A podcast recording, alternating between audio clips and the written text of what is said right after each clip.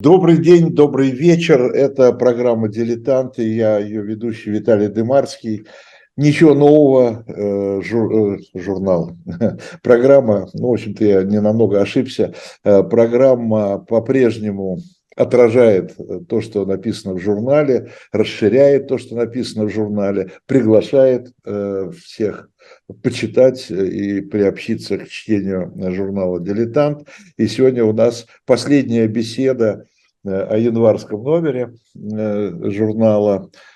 И Э, уже следующий, через неделю, уже, наверное, будем говорить э, о февральском э, номере, который должен появиться буквально на следующей неделе. Это я постоянно нашим читателям говорю, что уже начиная с понедельника можно приобретать, где вы обычно его приобретаете, журнал «Февральский». Ну и, соответственно, на известном сайте Dilettant Media Э, вместе с э, огромным количеством очень интересной исторической литературы э, тоже можно приобрести и журнал. Январский номер, он посвящен был такой, как мы считали, развлекательной теме. Ну, под Новый год решили, ну что уж тут, королева Марго. Ну, совершенно замечательно. Вспомнили Александра Дюма, вспомнили все его хотел сказать, авантюрные романы. Они, конечно, много авантюрного, но, с другой стороны, они, в общем-то, исторические. И вот из бесед с историками э, я понял, что многое там описано очень верно. Э, и э, в случае с королевой Марго, конечно, там много и не только развлекательного, но и, но и трагического. Вспомню хотя бы Варфоломеевскую ночь, да, что какое количество жертв было. Ну, не за эту ночь, а там эта ночь, она длилась, сколько там, два месяца. Но помимо основной темы у нас очень много э, других рубрик, и одна из них э, – это событие или скандал месяца.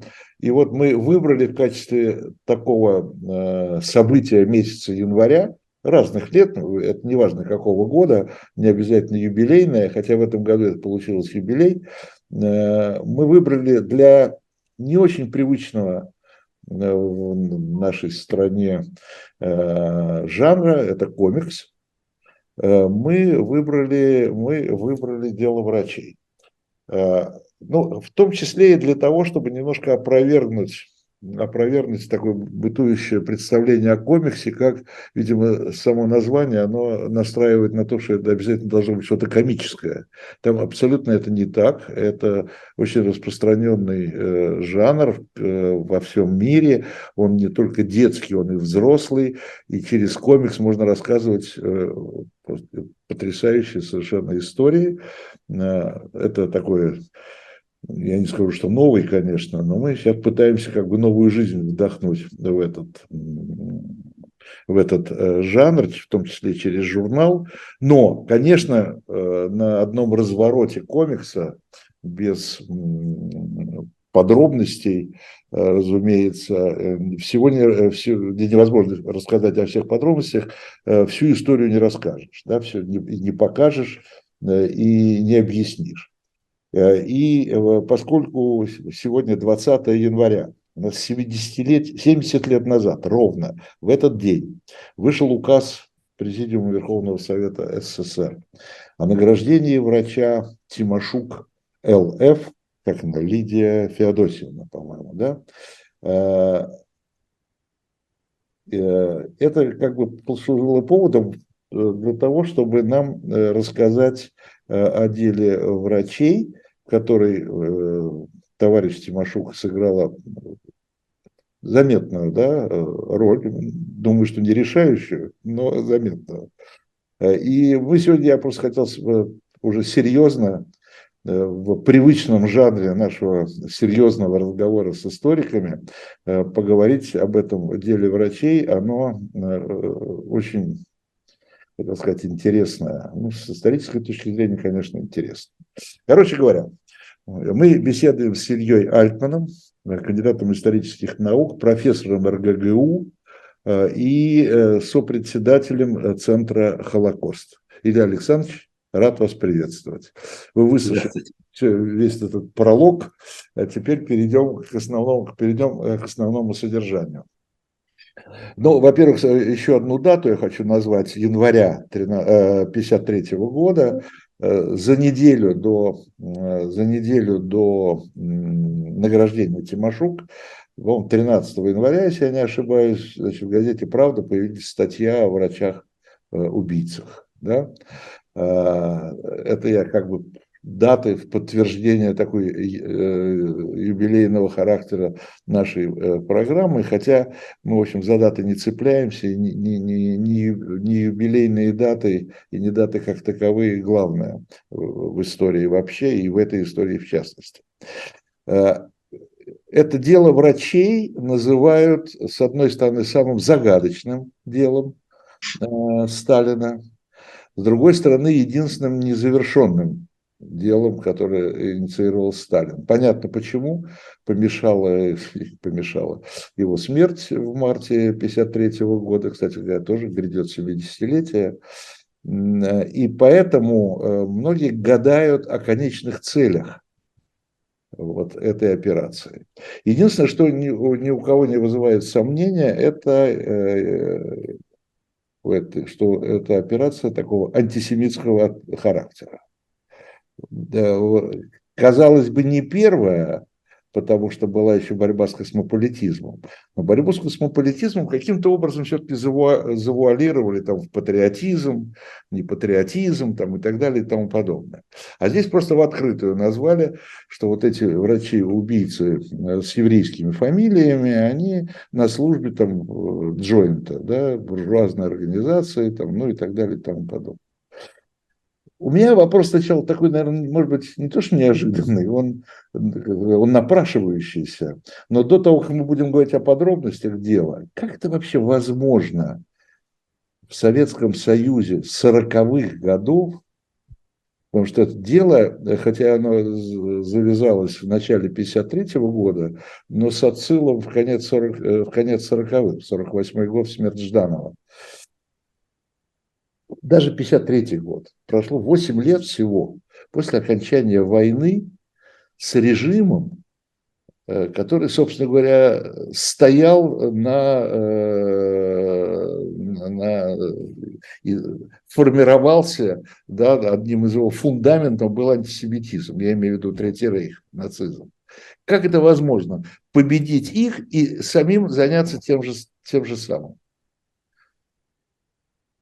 Ну, в истории нашей страны немало таких моментов, когда, казалось бы, уроки прошлого и наше знание о прошлом, оно вдруг приобретает совершенно новую окраску, появляются новые термины, появляются новые трактовки, причем тех, кто придерживается иной точки зрения, обвиняют в переписывании истории, не очень э, вникая в саму канву.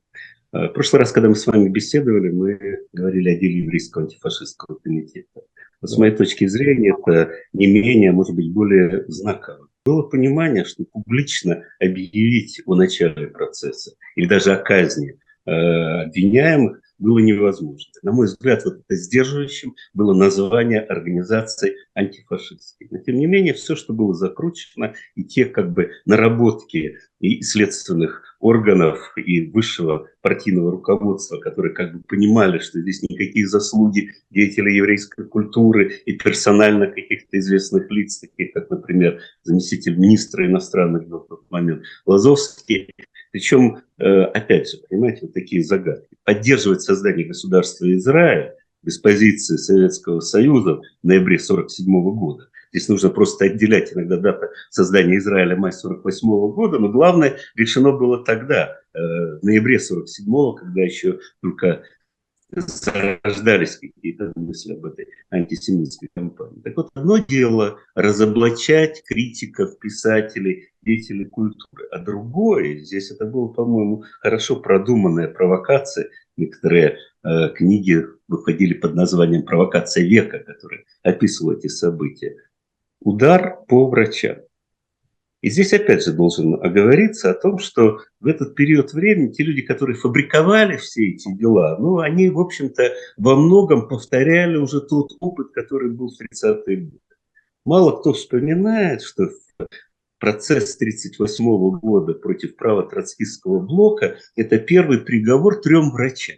Причем главной фигурой вот на этом процессе, для того, чтобы показать вот всю низость под советского государства, здесь тот же самый Мустин.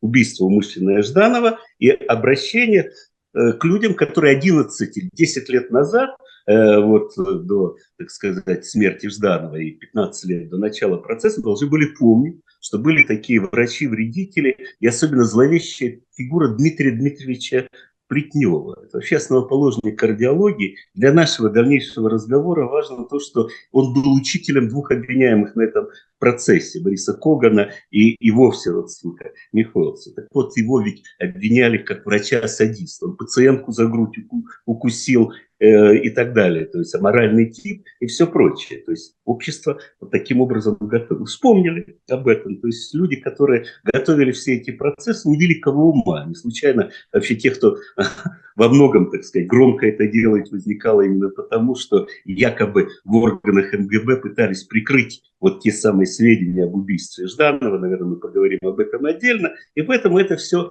как бы было по нарастающей. Понятно, что два очень важных фактора. Холодная война.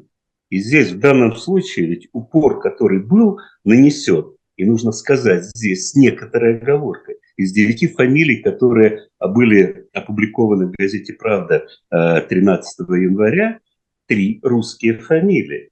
Егоров, Виноградова, это руководители начсам УПРА и врач Майоров. Все трое как раз непосредственно причастны к смерти Жданова, потому что они отказались поверить кардиограмму, э, которую Тимошук им предъявила, сказав, что у него инфаркт миокарда. Поэтому здесь в данном случае вот это возможность для отступления. Очень характерная для Сталина, для сталинской политики. Когда нужно было уже и тогда разгадывать эти ребусы, но в данном случае как бы какие-то сдерживающие факторы, возможно, они э, еще и были, что и объясняет во многом, почему это дело э, э, развивалось не так стремительно, как обычно, э, допустим, во второй. Но эту троицу, эту троицу, эту тройку врачей, их тоже, собственно говоря, их тоже же приписали к агентам, по-моему, английской или какой-то разведки. Да, это разумеется, американская, английская разведка. Тоже очень такое понятное, знакомое, две страны всегда враги Советского Союза. Забыть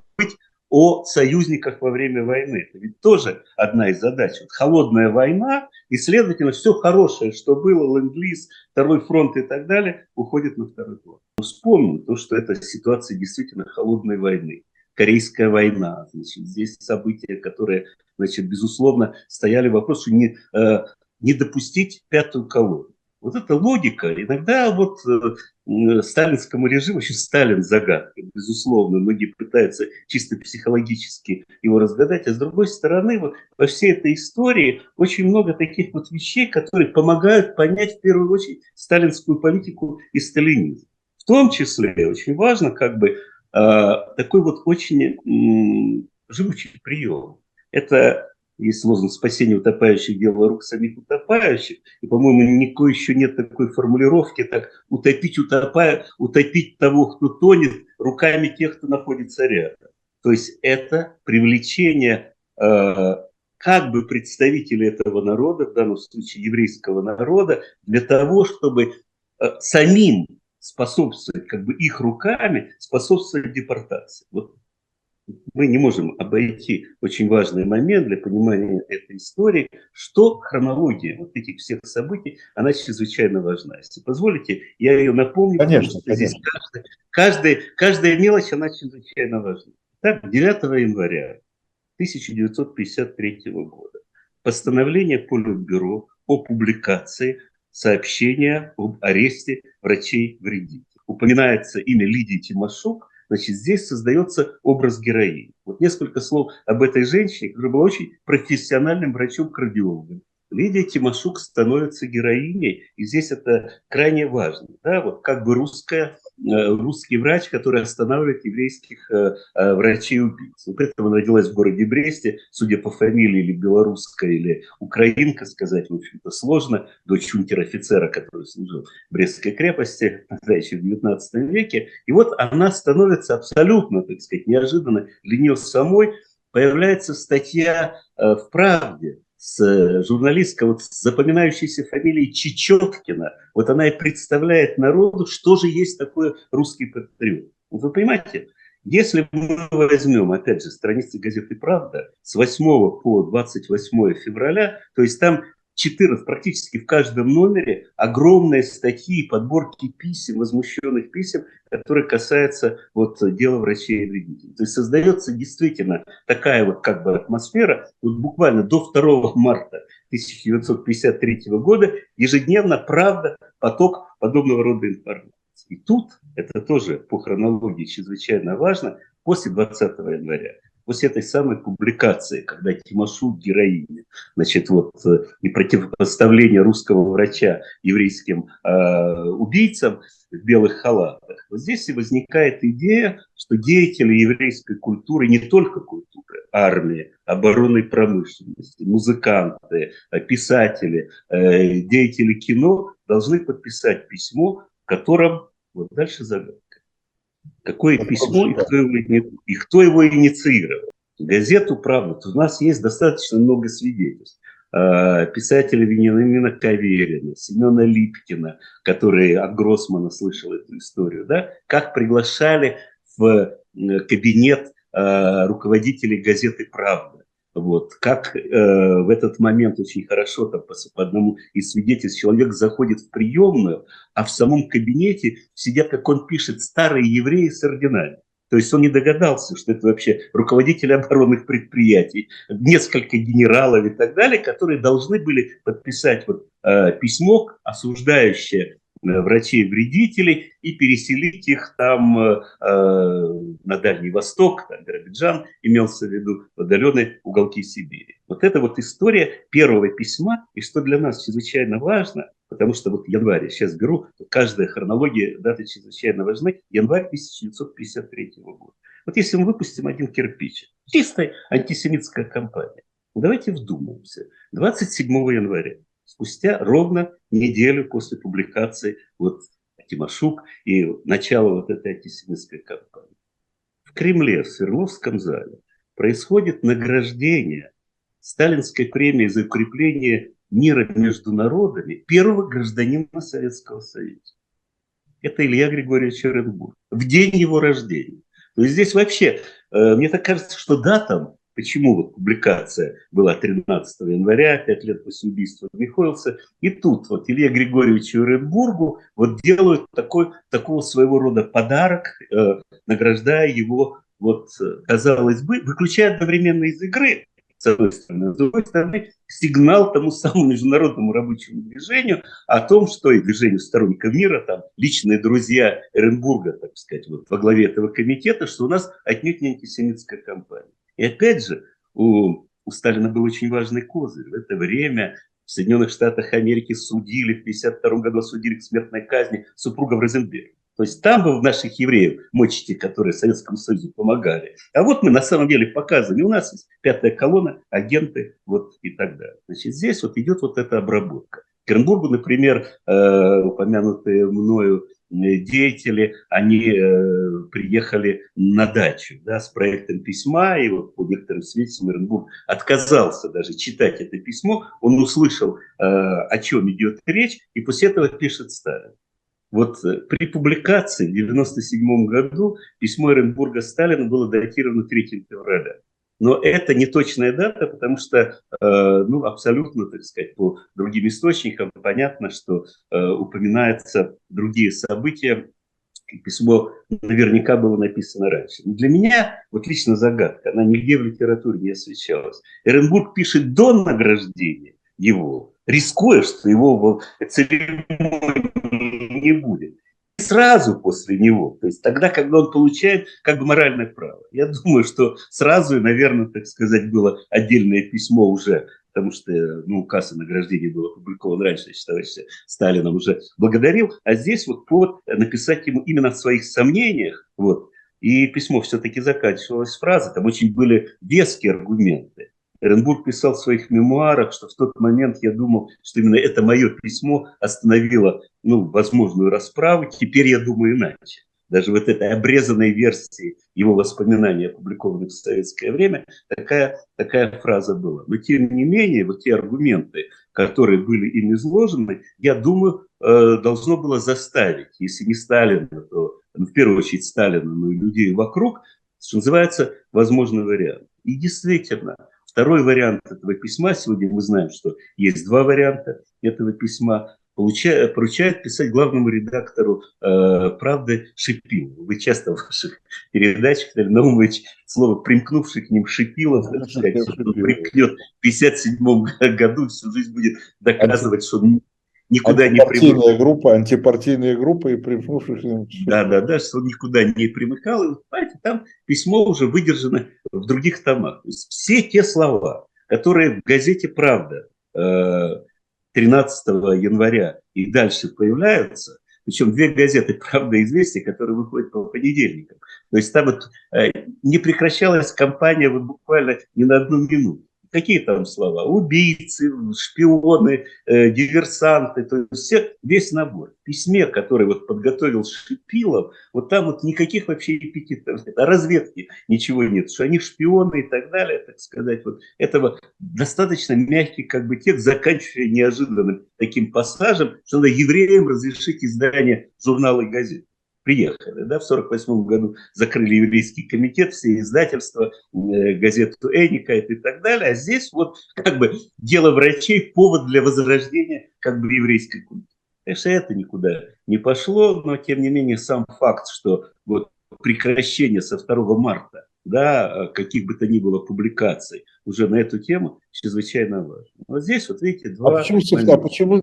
Нет, здесь интересно, почему со 2 марта? Ну, потому что 2 марта вождя народа хватил удар.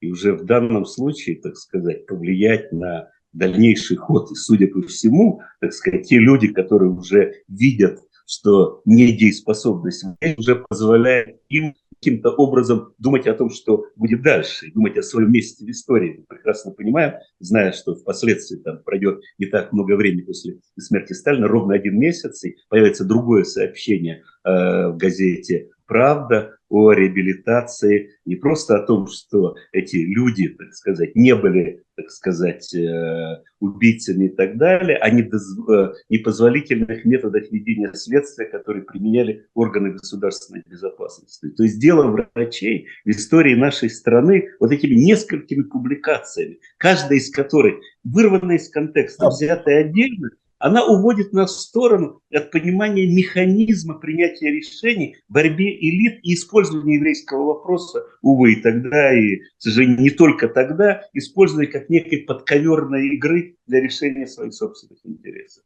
Но за там, всем этим стояли... интересный, интересный факт, что еще в этот же день, когда все сидевшие, значит, э, подозреваемые или уже осужденные, значит, люди вышли, там 3-4 апреля 53 года они вышли, в эти 4, по-моему, апреля был опять же э, указ о, о том, что орден Ленина у Тимошук отбирают одновременно с публикацией вот именно о том, что и, э, в МВД СССР, если не ошибаюсь, так сказать, называлась эта публикация, одновременно о том, что отобрали орден Ленина. И очень часто на этом как бы историю с Тимошук заканчивают. Давайте все-таки до конца доведем.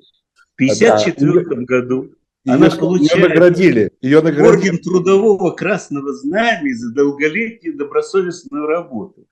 Ни до, ни после ее из э, вот этого учреждения Лечь Сан-Упор не убирают. Понимаете? То есть она продолжает там работать. Это бедная женщина. Она прожила почти 90 лет, до 85 года. Она пыталась реабилитировать себя, что она не причастна к развязыванию этой кампании, что она не антисемитка. Это очень важно. Вот для нее это было чрезвычайно важно, потому что люди, с которыми она работала, все-таки вокруг нее были выдающиеся деятели э, вот, э, советской медицины. Здесь очень важно сказать, кого судили в данном случае. Названные мной награды награды Егорова действительно светило, которые э, вот, лечили всех советских вождей. Да? Ведь их обвинили, очень, очень интересно, да? почему там остальных? Тимошук многие считают э, в то же время там агентом КГБ, и что вот эти доносы, которые она писала там и так далее. Да, то, что она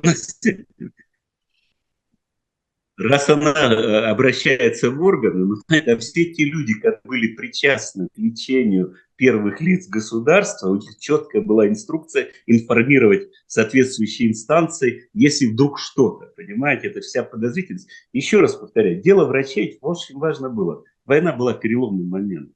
Люди были за границей, они видели, мы публикуем письма советских солдат, евреев, дневники. То есть это пребывание за границей, это свой взгляд, что есть какой-то другой мир, понимаете, это э, отношение к союзникам тогда во время войны. Очень важно было вот какой-то вбросить, и это действительно получилось. И что очень важно, вот, когда мы говорим о том, э, почему, помимо того, что, возвращаясь к вашему вопросу, не найдено никаких косвенных документов, я как историк-архивист должен вам сказать, если бы было принято понимаете, строительство бараков, железнодорожные составы, там какие-то списки, которые должны были составляться. Вот Это такое факт. количество документов в разного уровня архивов, которые, ну, нигде, то есть можно что-то уничтожить, как там компромат на Хрущева, это легко. Кстати, мы не так много знаем примеров уничтожения компроматов. На Валенберга же все сохранилось, что мешало. В 56 году там шведы требуют все отдать, уничтожьте эти материалы, да, ну, значительные там компрометирующие, так сказать, документы, они все-таки остались. Вот. И поэтому, понимаете, уничтожить э, все это было ну, практически невозможно. И один очень важный момент, на который редко обращают внимание. Не так много моих коллег, кто, в том числе некоторые из них, они гости вашей передачи, имели доступ э, к архивам советских спецслужб. И что поразило тогда тех, кто составлял аналитический отчет, который по инстанции, возможно, так сказать, руководство э, органов государственной безопасности ложились на стол Сталина. Это восторженные отклики на то, что вот наконец-то вот этим э, еврейским националистам э, по ним будет нанесен удар. Там упоминались фразы «довершить то, что не довершил Гитлер». Вот это для советской власти. Если не было понятно, возможно, изначально, когда затевалось дело, но когда с разных сторон звучали вот подобного рода призывы и отклики, это действительно для страны, проповедующей пролетарский интернационализм, дружбу народов, а ведь не случайно на 2 а, марта 1953 э, года, вот после всей вот этой вот кампании вдруг появляется статья, уже точно название не помню, но именно о, о дружбе народов в Советском Союзе, нации равны, что-то там, так сказать, социалистические нации, это словосочетание. Поэтому смотрите, еще несколько очень важных моментов. Ведь э, в практике Сталина было немало моментов, когда он выпускал джина из бутылки, а потом писал что-то типа головокружения от успехов как бы сворачивал компании, как бы старался представить, что он вообще-то ни при чем. Ну зачем ему 52 года вдруг сказать, у нас, даже у нас в ЦК есть антихимиты. То есть, понимаете, еще ничего публично не, э, так сказать, не публикуется. И вдруг такой пробный шар. А как? Вот эти вот моменты, как вот и в одной из ваших передач вот Сталин, когда объявляет, так сказать, о своей отставке, как поведут себя те люди, которые это слышат как бы вот на пленуме и так далее, и так далее. Да? И, конечно же, вот э, дело врачей не нужно сводить личности Сталина, его окружения, вот этих самых тонкошей их вождей. знаете, моя врач, вернулась с войны, старший лейтенант медицинской службы. Вот 53 год, вот, возможно, я разговариваю с вами именно потому, что было дело врачей. Дело в том, что э, в 53 году э, она была беременна. И когда началось дело врачей, кто-то, она работала тогда вот, в медицинской лаборатории, кто-то подмешал анализ. И она реально пережила период, тот, который видели прекрасные врачи, тогда молодая еще, ей не было 30 лет, вернувшаяся с фронта, да, вот. Но э, что переживали эти люди, которым у них отказывались пациенты у них лечиться, где-то вот э, нападали, там, избивали, допустим, аптекарей, как рассказывала много раз Алла Гердер. И понимаете, так что здесь она вынуждена была, моя мама, сделать аборт, и вот вот, а сегодня я разговариваю с вами. Ну, по скольким судьбам это все прокатилось? И опять же, уроки дела врачей. А как вели себя те руководители медицинских учреждений, которым приказывали уволить врачей евреев, не принимать евреев студентов, избавиться от них. Одно имя Чумакова. Сейчас вакцина, да, вот э, его институт, который изобрел. А ведь Чумаков отказался уволить своих сотрудников евреев, и воли, уволили его. Значит, были люди, которые, ну, не верили этой пропаганде. Понимаете, в тех сложнейших, страшнейших условиях, когда, ну как не верить э, товарищу Сталину, вождю и так далее, как не верить газете «Правда», понимаете? То есть это все так казалось реальным. Я не случайно привел э, 15 лет назад ведь процессы, которые были, они что, выветрились из памяти, все возможно, понимаете? И народ вот медленно к этим э, как бы восприятиям да. Э, две, две вещи я хотел сказать. Э, очень интересно, несколько лет назад, я не помню, кто из историков принес нам этот материал в журнал, и мы его напечатали.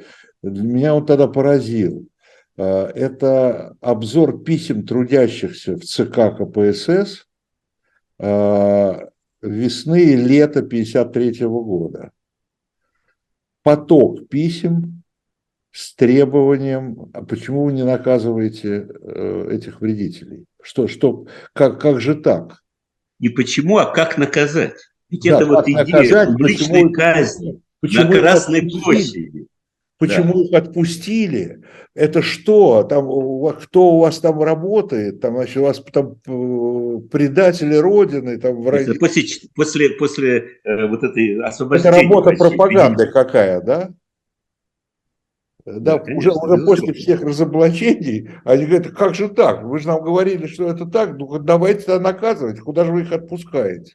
Понимаете? Безусловно. Поэтому а второе, это личное, личного, это интересное наблюдение, потому что во многих э, воспоминаниях там соратников Сталина, у Микояна это есть, у Хрущева, э, Берия где-то там цитируется, Э, говорят, что он был личный просто антисемит, Сталин.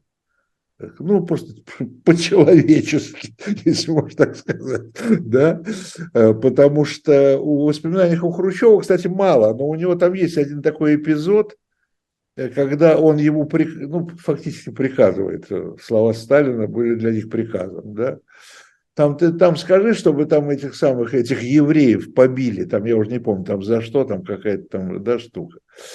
И многие делают вывод, что у него какой-то, у него еще, помимо всего прочего, было такое личное отношение, э, может быть, еще в, как следствие внутрипартийной борьбы, потому что все Скорее его, всего, все его противники... Мешало ему держать рядом с собой, понимаете, Мехлис, его помощник, редактор «Правды», начальник главупра э, Красной Армии, потом начальник, министр госконтроля, до смерти, так сказать, рядом был. Каганович, член Политбюро, так сказать, да. вместе с Микояном, Орджоникидзе, олицетворявшие, так сказать, э, вот, э, пролетарский интернационализм и так далее. То есть свои евреи как бы рядом были. То есть он, возможно, был антисемитом, но не нужно ставить, вот, условно говоря, параллель с гитлеровским антисемитизмом, где, в общем-то, э, подобного, так сказать, нахождения на государственной службе, так сказать, было бы практически ну как? невозможно. А у, у Геринга был заместитель. Геринг еврей, который он говорил о том, что в Люфтваффе решают, кто является да, евреем. Знаю, кто еврей. Сделали, сделали биографию у Геринга, понимаете? А здесь уже дальше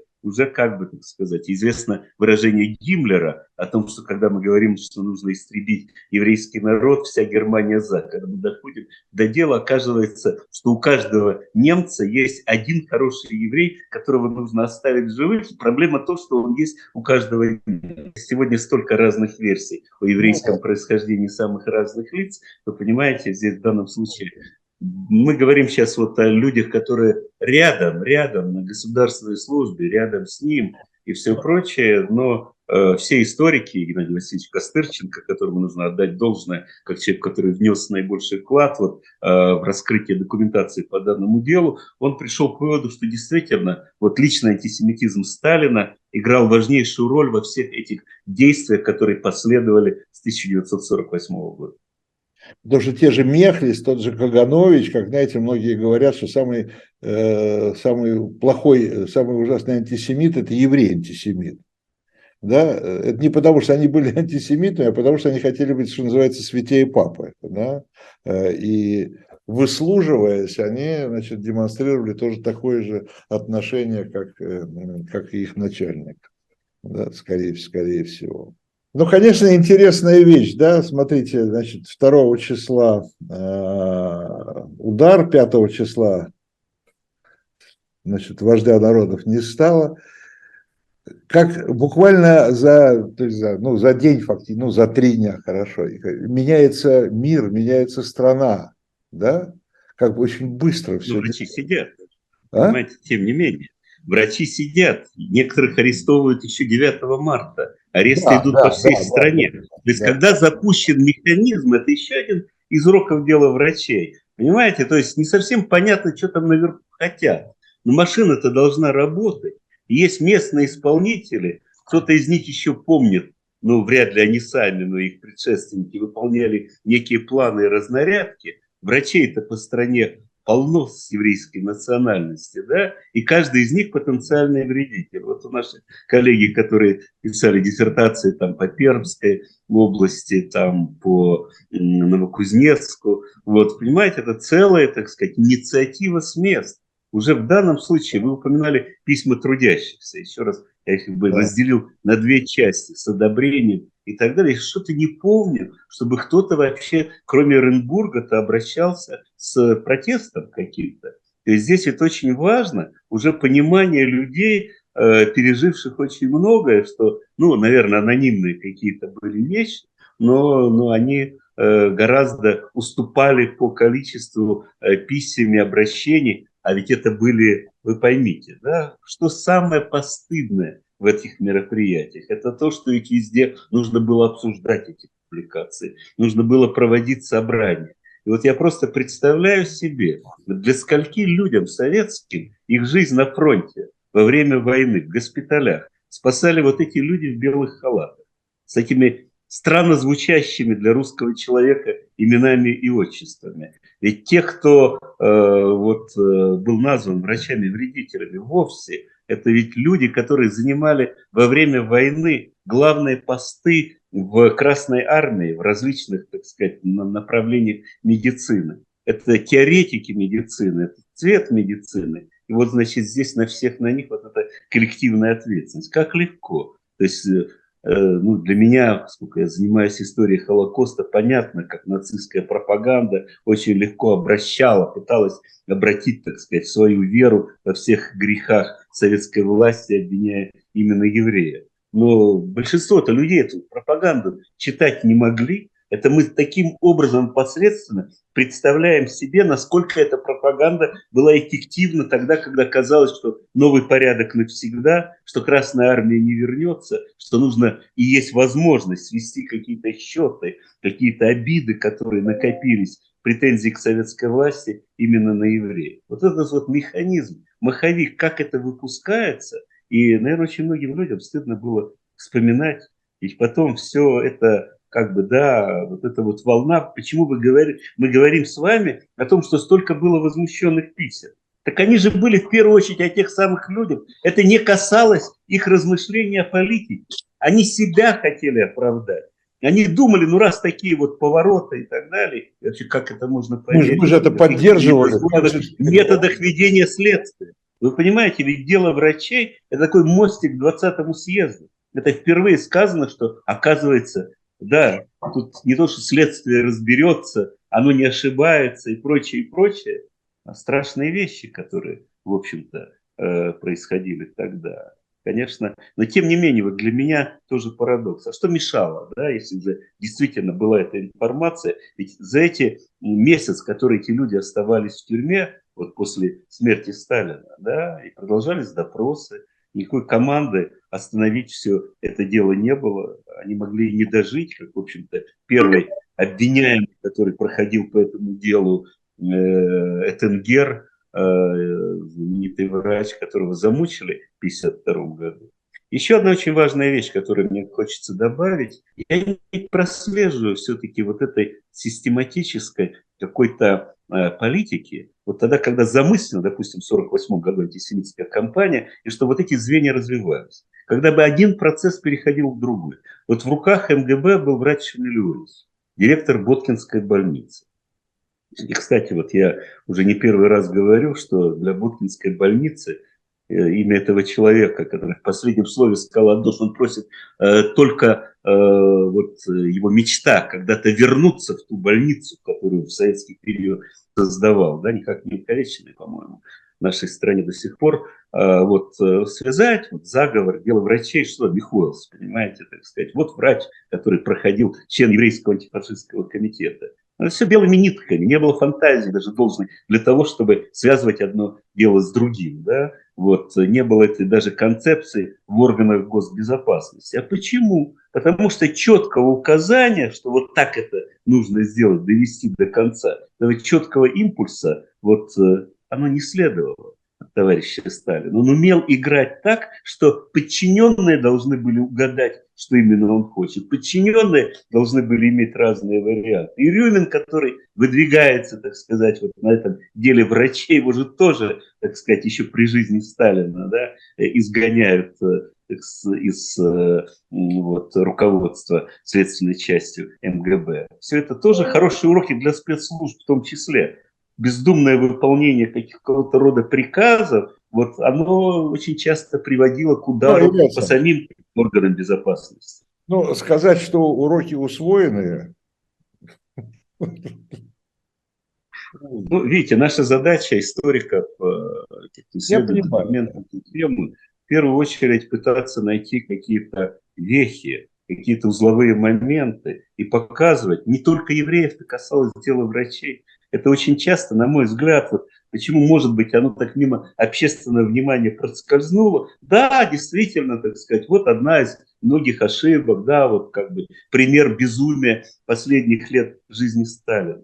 Как вели себя люди вокруг, как они реагировали на пропаганду, как они откликались. Может быть, это самая модель, которую мы абсолютно, как бы не зная всего этого, повторяем э, в своей повседневной жизни. Я не вижу, а почему, почему безумие последних лет? А чем принципиально отличается от 30-х годов? Видите, тогда примерно тот же самый посыл. Мы окружены врагами. Мы окружены врагами и враги внутри, и враги внутри. Да. И для того, чтобы победить врага потенциально еще пока гитлеровскую Германию, которая до пакта, да, вот да. образ все-таки нацизма был представлен, или вот американский, англо-американский империализм, это вот сочетание, которое появляется делу врачей, это ведь тоже это, англосаксы еще не звучат, но тем не менее это словосочетание, оно очень четко, да, значит, здесь соответствующее моральная подготовка к тому, что произойдет, и обязательно должна быть пятая колонна, самая опасная. То есть с этим врагом-то он видим и понятен, а вот когда внутри, рядом с нами убийцы в белых халатах, вот помните, с чего начиналось вообще эта сталинская паранойя? Обычно называют дело промпартии вот о вредительстве, да, вот это все. А я занимался еще более случайно таким вот процессом дела нефтяников 26 -го года, когда люди, которые работали у Нобеля, получали от него э, ежемесячно небольшое пособие я вот опубликованной статье это назвал Нобелевскими премиями. В 26 году, значит, их арестовали, этих нефтяников, которые доказывали о том, что вот э, нужно э, не эксплуатировать, значит, вот прииски в Баку, вот, которые Нобель разрабатывал, а нужно искать нефть в Сибири. Там расстреляли 100 человек, понимаете? Очень интересно, что один из нефтяников, правда, не еврей, по национальности, но с характерной фамилией Абрамович проходил. Так вот, э, тех ученых, которых несколько, которые вот сторонниками были этой концепции, им сказали, какие ищите в Сибири нет. Вы знаете, они в 30-е годы нашли, потом вернулись в институт имени Губкина, так сказать, уже учить э, студентов вот своей профессии. Так что поэтому, вы понимаете, подобного рода Э, процессы, малоизвестные, может быть, нам, 20-х, 30-х годов, дело академиков, историков, вот такие удары в разные, так сказать, направления, это характерно было для вот сталинского репрессивного аппарата, но то, что тоже закончилось врачами, какие суд над еврейским антифашистским комитетом, вот это, с моей точки зрения, апологет безумия системы ни одного человека. Да, действительно, вообще, э, может быть, создать какой-нибудь историкам реестр вообще всех вот такого рода коллективных процессов, да, вот таких, когда, потому что их, их было намного больше, чем мы знаем. Я здесь вот недавно, я недавно здесь наткнулся на разгром Московской математической школы. Да, я там, а первое дело, я не помню какое, ВЧК, чекисты вроде чуть ли не декабрь 17 года уже, через месяц после революции там уже был. Ленович, вот здесь, оказывается, я не знал, что в 26 году, вот когда борьба с троцкистской оппозицией, вот э, в одной из военных академий, начальник этой академии Берман выступал против руководства партии в армии. И вот мы с вами, по-моему, вышли к ключевому моменту, ради чего, собственно, не затевать этот разговор. А почему столько гипотез вокруг? Почему не раскрыты документы? Все документы, которые связаны с делом врачей. Осуждено на 20-м съезде. Вот тот же публикация, о которой мы говорили, эти-то документы, пусть там даже не важны фамилии людей, которые все это инициировали, но тогда, когда э, в сравнении, я помню просто э, сам, когда мы в 92 году готовили выставку по еврейскому антифашистскому комитету, были времена, когда можно было приехать в здание на Лубянке, тебе выдавали эти материалы, и мы там показывали в бывшем партийном архиве подлинники этих дел. Сегодня вот настало время, у нас так много вот, э, э сегодня, именно сегодня в городе Ставрополе э, вынесено решение очередное о геноциде советского народа, вот, несмотря на то, что Алексей Толстой через чрезвычайной государственной комиссии в 1943 году опубликовал статью «Коричневый дурман», и 9 десятых всех уничтоженных в Ставропольском крае нацистами 95%, точнее говоря, это были евреи, в значительной мере евреи-беженцы, а по решению суда это был геноцид против мирных советских граждан. Понимаете? Так что здесь документы, которые должны быть использованы, даже доступные документы. Перечитав статью Алексея Толстого, а он член государственной комиссии был, чрезвычайно, не просто писатель, один из десяти. То есть тот самый человек, если он пишет, я видел более печальное, и там на газетной, третьей э, газетной полосы рассказывают именно о уничтожении евреев, какие они мирные, э, советский народ, мирные советские граждане.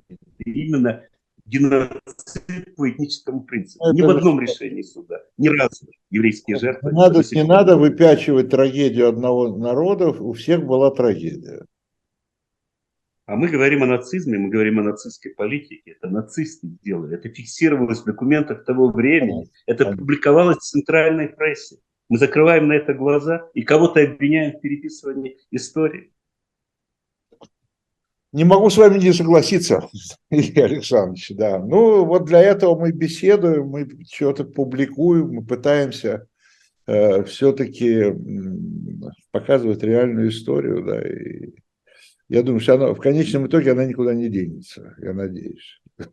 Да, и наш разговор все-таки это еще раз повод вспомнить замечательных врачей. Да, они остались живы, не все. Тенгер, Шемилевич, они погибли. Вот все эти врачи, жертвы сталинской антисемитской кампании. Мы должны их помнить. Каких помнить таких людей, как Чумаков, другие, которые нашли в себе силы стать заслоном ценой собственной карьеры, а иногда и свободы для того, чтобы не допустить предательства. Спасибо вам большое за эту беседу. Э, я думаю, что мы время от времени мы с вами встречаемся в наших эфирах. Надеюсь, что у нас еще все впереди тоже. Ладно? Спасибо. А нашим зрителям и слушателям я скажу, что э, читайте журнал «Дилетант». Мы говорили о январском номере. Э, как я уже сказал, в начале следующей недели выйдет 22 числа уже из типографии выйдет февральский номер. Можете читать и предыдущие номера. Они практически это история, там ничего устаревающего нет. Э, заходите на наш сайт shop Дилетант Медиа. Там очень много, помимо журнала, исторической литературы. Э, и спасибо еще раз Илью Альтману за эту беседу. А мы с вами встретимся через неделю уже в обзоре я надеюсь, февральского номера. Всего доброго, счастливо. Всего доброго, до свидания.